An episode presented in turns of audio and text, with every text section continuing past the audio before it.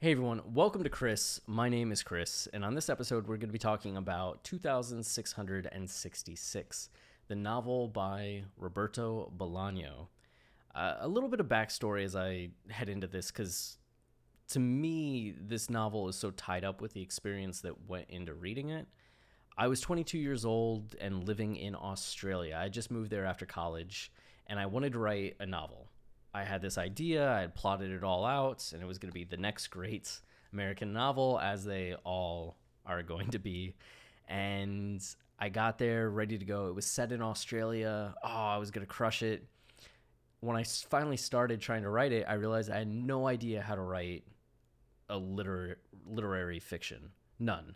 I'd read a bunch of sci fi and fantasy in high school, and like that was kind of easy and palatable but I wanted to write like a Pulitzer Prize winning book. I gotten that pretentious highbrow attitude about things, and I didn't do all the reading that I should have in college. I would often skip it because eh, college bored me. So I realized that if I wanted to write a book of that caliber, I probably had to do a, a lot more reading of books of that caliber. So I was working at a Subway. Uh, just making sandwiches during the work hours and then reading like 30 to 50 pages every day and writing short fiction and poetry. And I was reading books like, uh, as I look over at the bookshelf, uh, Portrait of the Artist as a Young Man, Ulysses, uh, Blood Meridian by Cormac McCarthy, Grapes of Wrath by John Steinbeck, Rashomon, uh, the collection of st- short stories from Japan, uh, A Pale View of Hills by I- Ishiguro, uh, Underworld by Don DeLillo, Catch 22. Um, I mentioned Ulysses, Sound and the Fury, uh, Moby Dick. I read Moby Dick and Ulysses in like back to back months. Under the Volcano by Malcolm Lowry. Uh, we're talking these towering literary works, a lot of like huge books, very poetic fiction.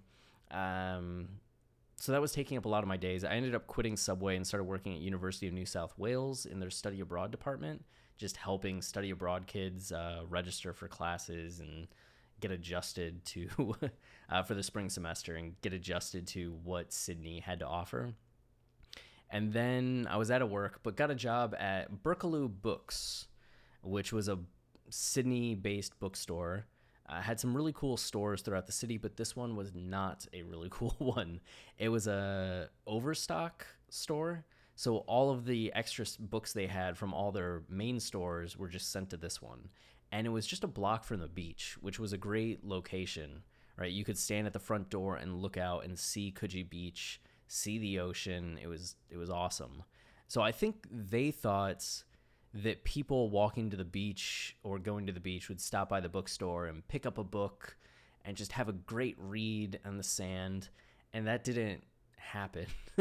the store, I would work six to 10 hour shifts at this place, and it was so small, only one person would work. And I'd sometimes have like less than five sales for the whole shift. It's just hours of me sitting there reading, writing, uh, you had unlimited internet, which in Australia at the time, I don't know if it's still like this, you paid for gigabyte packages. So you might get 300 gigabytes for the whole month. That if you were watching videos on YouTube or anything like that, you could burn through pretty quickly. So I was just able to stream MLB TV and uh, talk to all these people rather than I didn't have internet at my place. I was just renting a room from a dude uh, so I was going to internet cafes, which uh, a lot of money, a lot of money for a very limited return. Uh, so this job was tremendous, but I had a I had a snobbish bookshelf in there where it was just all the books I deemed high enough quality to be literature. Really pretentious, I understand that, but we're talking just like any Hemingway book that came in, all the like the Penguin books or Vintage International. Um, like The French Lieutenant's Woman or Jane Austen books, uh, any other classics that would come in Frankenstein, that kind of stuff would go on that shelf. It was my own little special shelf. And one day, 2666 uh, came into the store, and I put it on the shelf, and I kept looking at it because I remembered going to Borders back in Ohio, if you remember Borders, and that 2066 was being kind of heavily advertised. It was the National Book Award winner, and uh, I never knew what it was. I just knew it was this huge book, and people seemed to like it. So I bought it on a whim, brought it home, and at that point, I just read Cosmopolis by Don DeLillo and uh, The Sound and the Fury by Faulkner, and was really into this poetic literature and thinking that all literature that was at this level of greatness had to be really poetic in the writing style. So expected Bolaño in 2666 to be the same. And I didn't want to read it at the moment because I just read Underworld before that as well, which Underworld's another just gigantic book and didn't want to commit to something else that was 700, 800, 900 pages. Uh, but I wanted to get a taste of Bolaño's writing style. So when I got home from that shift, I opened up the book and I was just going to read the first five pages. And I read for four hours. Just couldn't put it down. Kept going and going. It was drinkable. Like this was literature that you could easily work through. I mean, books like Blood Meridian and Under the Volcano broke my brain when I first tried to read them because I wasn't leveled up enough to follow along. I'd read a page and realize that I didn't know anything that I just read. Like I couldn't handle the inputs to my brain. Same thing with hopscotch. When I first tried to read hopscotch, oh god, I read hopscotch in that time too. So many books.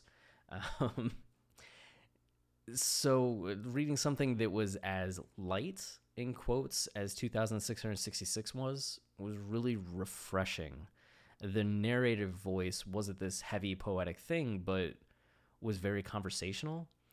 And you could just get into the flow of what was going on. That was the other big thing about the writing.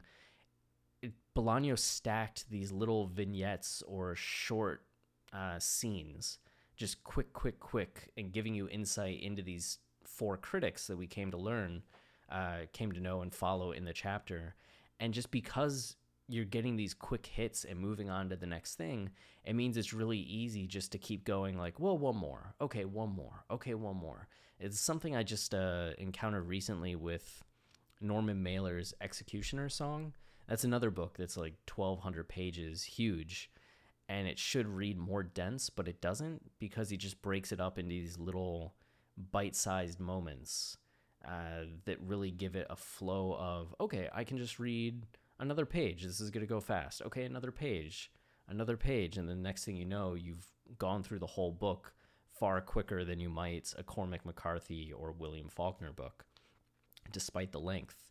So Bolaño had that going on. And the thing that I always loved about the structure of the book was the fact that there's there's two things to the structure and I think this is the thing that I I like to focus on most when I look back on what I took away from 2666 in terms of structuring works and analyzing works is how he hooks and how he delivers on those hooks. So you have two main hooks in this book. It's the murders that are going on in Santa Teresa and who Arcimboldi, the author, is. So he goes about it in two different ways, which is actually kind of fascinating too. Arcimboldi you're introduced to up front from the critics. All four critics are Arcimboldi scholars, and they know his work in and out, but Arcimboldi is a mysterious figure. Nobody really knows anything about him. So you get to watch as the four of these critics, scholars really, their careers develop. And Arcimboldi goes from this fringe cult author that they study and write about to a prominent, well known figure and they're kind of rock stars because they know um, everything about him. Not a well known figure, but his work is well known and well regarded. So they being the these critics being the foremost scholars of him uh, get some shine from that. But even they don't know anything really about his life, his background, other than he's German. I think that's the one thing that they know. So their hook is they're trying to find him, and that seems like it's going to be the main mystery of the book. Oh, when are we going to find out about Arcimboldi? And they end up going to Mexico to try to find him. And even though that's the larger mystery of their section, the real thing that drives the section is the drama of their relationship. Them starting out as four individuals, the growing friendship or the start of their friendship, and what that morphs into as it becomes very intimate and breaks down those walls of just friendship to almost like life partners in a way but how it then goes beyond that to destruction. They care too much about each other. Things get too entangled and the friendship starts to fall apart. And by the end, it feels like, will they ever reach the point where they were at again? So you see this thing begin, peak, and dissolve, all while they're trying to hunt for Arcimboldi.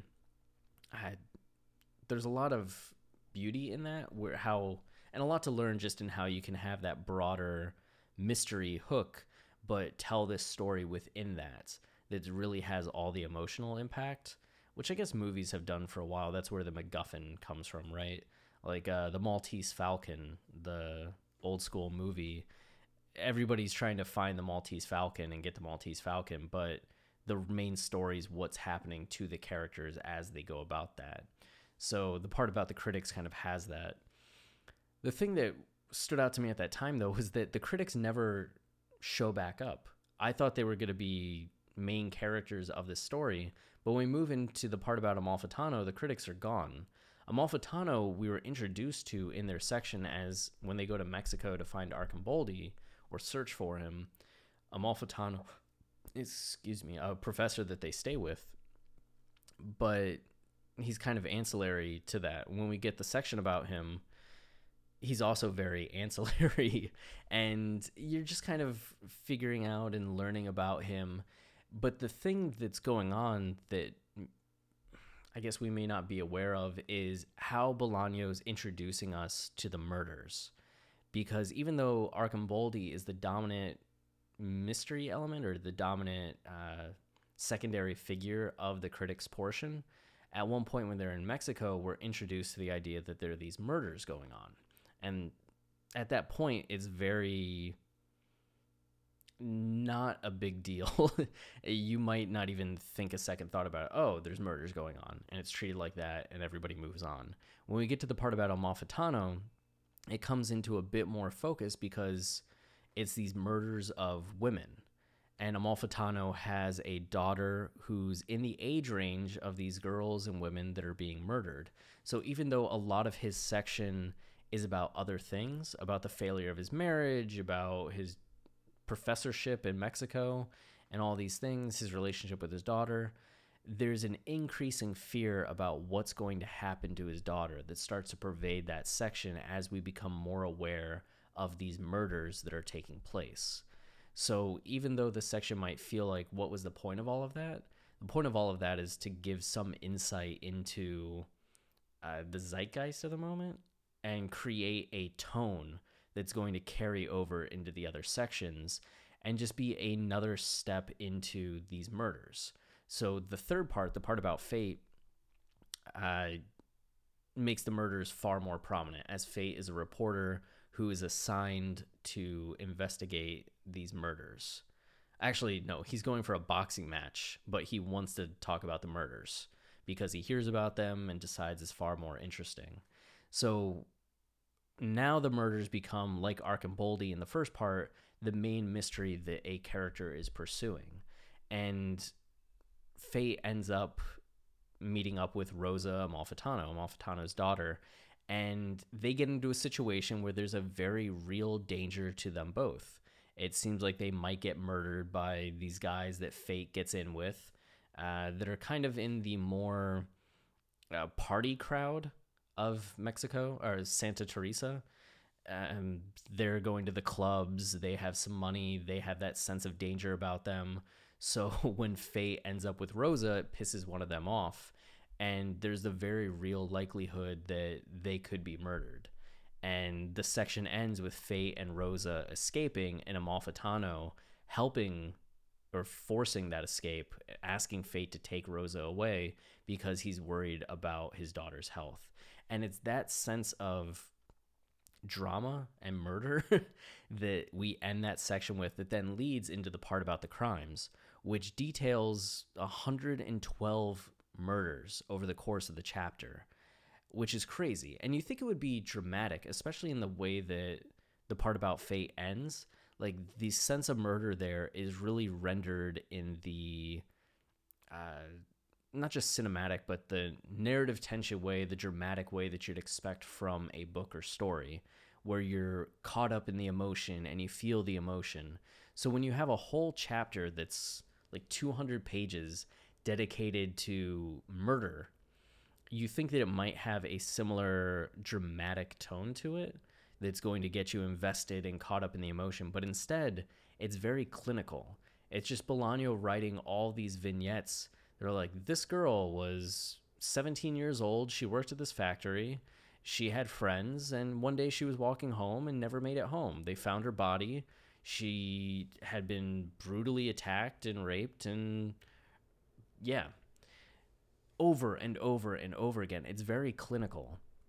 So instead of you being horrified by the dramatic way that we're kind of uh, scared for Fate and Rosa, the murder is made so clinical and removed from drama that it becomes all the more realistic and horrifying as you just get story after story after story of these murders taking place in Santa Teresa.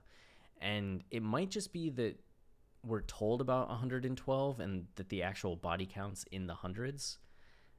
I can't remember, but it's still a significant number in the three figures. Uh, the interesting thing about this, he breaks up the murders with you know, a story about the police department and kind of uh, the ineptitude of the police to kind of figure out who's doing this.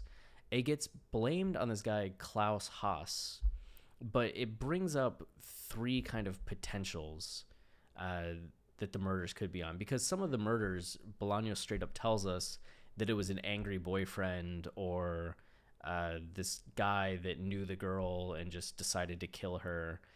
So you see in a lot of the time that it's just these random uh, bursts of emotion where these men kill these women. And that seems to almost make this a diagnosis of a cultural problem. That Bolaño, the author, is looking at something in the culture of either just men and how men treat women or Mexico specifically I don't know anything about Mexico, having never really been there to comment on that, but it's another way to view what Bolaño is saying or the point that he's trying to make with this. That there's just this uh, energy there, a mindset there that causes these men to snap and do this, which reminds me of uh, Girl with the Dragon Tattoo. The original name of Girl with the Dragon Tattoo was Men Who Hate Women and explore this idea that there's some men that just want to enact violence on women. And what is the psychology around that? What is the the atmosphere that breeds that? And girl with the dragon tattoo it stays more specific uh, to just a couple of men in the book but Bolaño seems to take a much more uh, cultural zeitgeist perspective on it. But that's not even the main takeaway because there's still a subplot that makes the murders maybe seem like part of a syndicate or part of just the cartel or something that the wealthy do and get away with because they can. Um, that it's not just a cultural problem, but a problem with this group of people and that's a different argument altogether and a different uh, takeaway altogether. But then it also puts the blame on this guy Klaus Haas, who gives it more of a serial killer feel. Like, could there just be this one monster that's going out and doing this kind of thing? So we never are told specifically who's committing all of these murders. We're just shown three potential situations that there's a single person that's doing it, that there's a wealthy group of people that do it and get away with it because these are their predilections, or that there's something in the culture that causes it makes it more prone for men to do this and have this inflated uh, murder count specifically in this city. All very fascinating to me how he develops that and gives you these threads to kind of try to pull apart and take away from. So you have that with the part about the crimes, and that leads to then the part about Arcimboldi. We come full circle back to Arcimboldi, and the final section of the book is learning everything about him. and there's something so cool about that because the critics all wanted to know about Arcimboldi. Their whole life was dedicated to him, but they couldn't find out anything about the man. And here we are, getting to learn everything that they don't know. There's something kind of dickish about that. like these characters, like I feel bad for the characters in a way, but it also puts the reader in a position of superiority over the characters that there were these characters that longed for this so much and yet we're the ones that get the information that they'll never have. I don't know why that there's something powerful to that to me that you're able to create a dynamic between the reader and the characters and a relationship with the reader and characters that goes beyond just the reader feeling for them or having this more uh, voyeuristic relationship as you just watch them and care about them. This seems to get more personal as they wanted something and you, the reader, now possess it. And that breaks down the barrier between you and the characters in a way that I don't think a lot of books or movies are able to do. And is just such a cool tactic or technique to me. Um, and the fact that he's able to dovetail these things, that at the end of Arcimboldi's chapter, he's showing up because Klaus Haas, who's blamed for these murders, despite saying that it was actually the son of a rich uh, guy in Santa Teresa that's committing the murders, it's Klaus that's going to take the downfall for them. So Arcimboldi shows up to kind of accept the blame and clear his son's name because they have a similar build and he's at the end of his life and his nephew i think i just called him his son a couple times his nephew has more to live for and this is the request of his sister was to save her son there's something really poetic about knowing that there are people out there that committed this crime and somebody that was going to be blamed for it and klaus isn't completely innocent right he seems like he probably did kill somebody so even if he's the one that they're all pinned on, there's still a sense of justice if he goes down for it. Where Arcimboldi is an innocent. If he's ultimately the one to take the fall, that's such a bitter indictment of society and people and culture and uh, you could also read it that Arcimboldi he's set up as the main artist in this world, right? Or one of them. There's the guy that cuts his hand off, the painter, but Arcimboldi is kind of the one that the book focuses on the most. So for this writer that's considered this great figure who's being nominated for the Nobel Prize, that he's the one that's ultimately blamed for these murders when he's completely innocent. There's something powerful about that as well, and a statement that I think Bolaño is probably looking to make there as well in terms of how art will be treated and how the artist will be treated by culture as things start to go to shit. It's the artist that tends to be blamed and crucified before anybody else that actually deserves the blame and criticisms. Uh, and the justice gets it. Um, that's interesting as well. So you have all of those things going on, and I think the third point that I also really take away from Bolaño's work here is that I talked earlier about the poetic writing uh, of Faulkner, of DeLillo, of Hemingway, and uh, James Joyce, and that Bolaño didn't really have that same poetry to his writing. There's moments of it, and it's ironic because Bolaño was a poet. But despite there being the moments of poetry, it's not very lyrical in the way that those others are. And he tells more than he shows. So he might tell you everything that a character is thinking and feeling in a moment rather than showing it and being subtle, right? Like DeLillo and Cosmopolis often doesn't necessarily tell you what the character is feeling. He's letting the scenes, uh, he's describing the scenes and letting the subtext build and asking you to put together what's going on. That's really the basis of showing, right? They're playing charades and we're trying to figure out what's being shown to us beyond the superficial. Um, the example I always come back to is, and it's just a brief example. If you're showing, you might say a character opens the door and slams the door, curses under his breath, walks up to, looks around the room, marches over to his fish tank and punches the fish tank. It doesn't break. He curses again, goes and grabs a waffle iron and breaks the fish tank. Only then does he smile. We're left to wonder why. Like, you're never told that he's mad, you're just shown that he's mad. And we're left to wonder why he's mad and going to take it out on his fish tank. You have all these questions that aren't necessarily answered up front and subtext that's created through the lack of context. If I were to tell that scene, it would be he opens the door, uh, furious from getting fired from his job. He's never been more mad. He looks around for something to break. He sees his fish tank and he's always hated those fishes, having to care for them. It's been more of a burden than anything in his life. And right now, he wants to unburden himself. So he punches the glass when that doesn't work, he knows he has to get something more forceful. So he walks over to the waffle iron. You can tell the difference already, right? Uh, there's more context, there's less room for guessing. You're following along without having to think about why this is happening as you're being told. So, showing is more of an active engagement because you have to think through. Telling is more of a passive engagement because you just get to follow along without really having to question anything. So Bolaño having the style that tells us so much about what the characters are thinking and feeling and why they're doing the things that they do, it might seem like 2666 would have less subtext, less room to develop nuance and theme.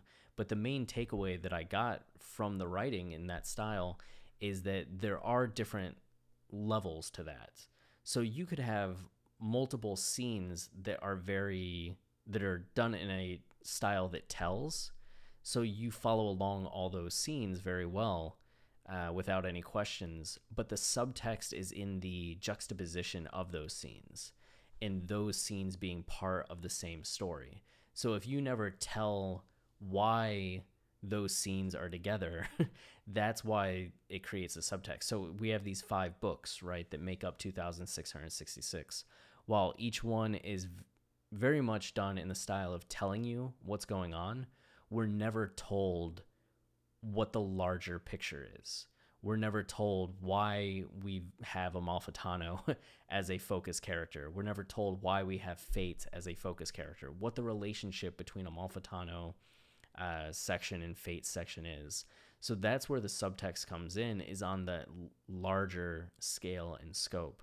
So you can still have a style that tells and end up very literary with a lot of subtext, a lot of depth, just because you're still showing on the larger scope of everything. So that was a huge lesson that I took away from this book, as well as just how to structure a damn great story and make something that's as immense as 2666 uh, not only relatable but enjoyable. um, so, I highly recommend reading if you haven't, um, and if you've listened to all of this without having read 2666. Amazing, thank you. and if you have enjoyed 2666, I recommend going to Executioner's Song next and checking out Mailer. Uh, not as huge of a scope, and not as literary in terms of uh, how many characters we get to and the situations we get to, but very similar in terms of just the ability they have to take something immense and make it uh, enjoyable scene by scene, moment by moment, and doing that in a way that is both um, mainstream but also literary in its depth, top notch. So if you have any thoughts, questions, concerns about 2666 or any uh, uh, requests for what book I talk about next, or movie, TV show, album, you can email those to newschoolchris at gmail.com or hit me up on Twitter at Kanye Podcast or leave a comment if you're watching this on YouTube uh, in the comment section. Until next time, I'm Chris, and this has been Chris